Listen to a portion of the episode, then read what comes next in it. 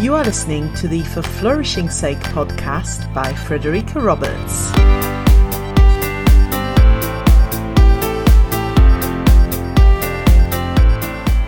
Welcome to episode 12. Today, I would like you to consider what your life might be like if everything went exactly the way you want it to go. Let me take a step back. On Sunday, the 16th of November, I celebrated the first anniversary of my life changing weight loss surgery.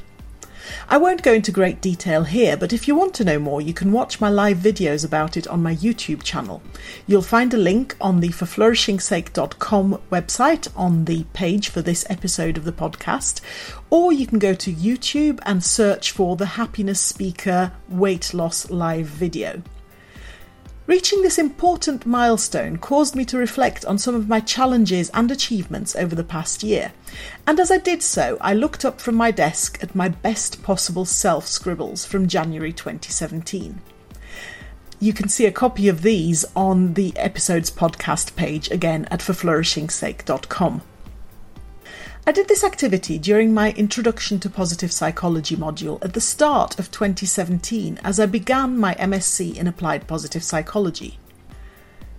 I looked at what my best possible self would look like five years later in 2022. Under health, I listed being a healthy weight and swimming regularly, no longer suffering from sciatica, being full of energy and vitality, and having glowing skin. Under work and education, I listed having obtained a distinction in my master's degree, which seemed a very tall order at that point, and having begun work towards a PhD.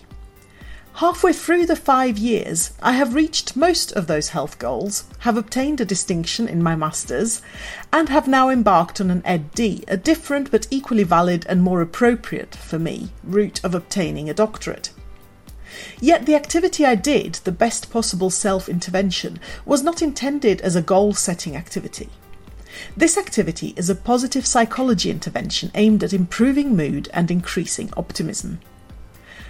Of course, a side effect may well be increased goal achievement, but I'm not suggesting that merely visualizing an idyllic future makes it happen. I am sharing this intervention with you from a well-being perspective.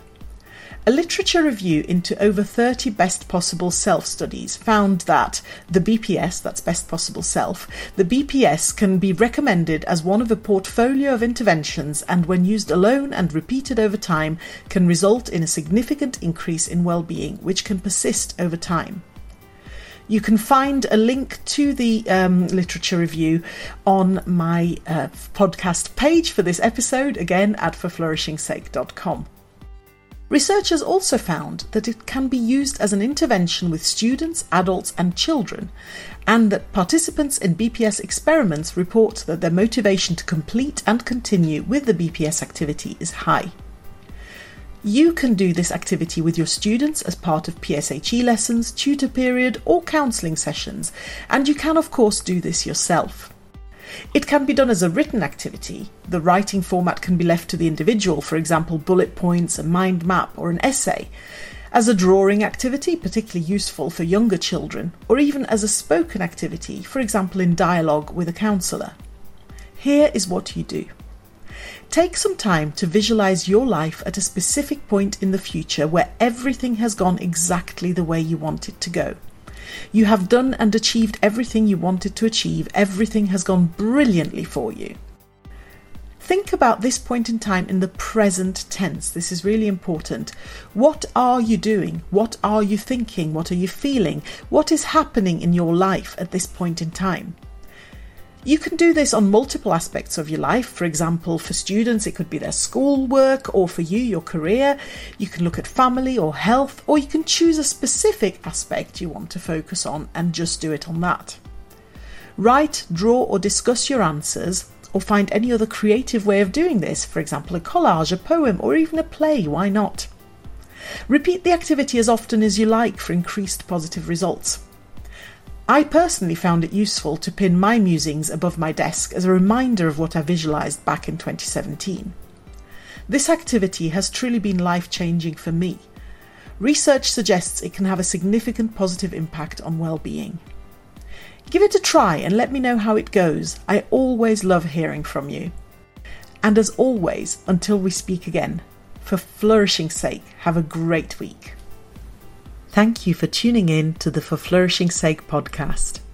I hope you've enjoyed this episode, and I'd be really grateful if you'd spread the word. If you'd like to get in touch with questions or comments or to contribute to a future episode, please go to forflourishingsake.com where you'll find all my contact details. And there you'll also be able to leave individual comments on specific episodes. I look forward to hearing from you.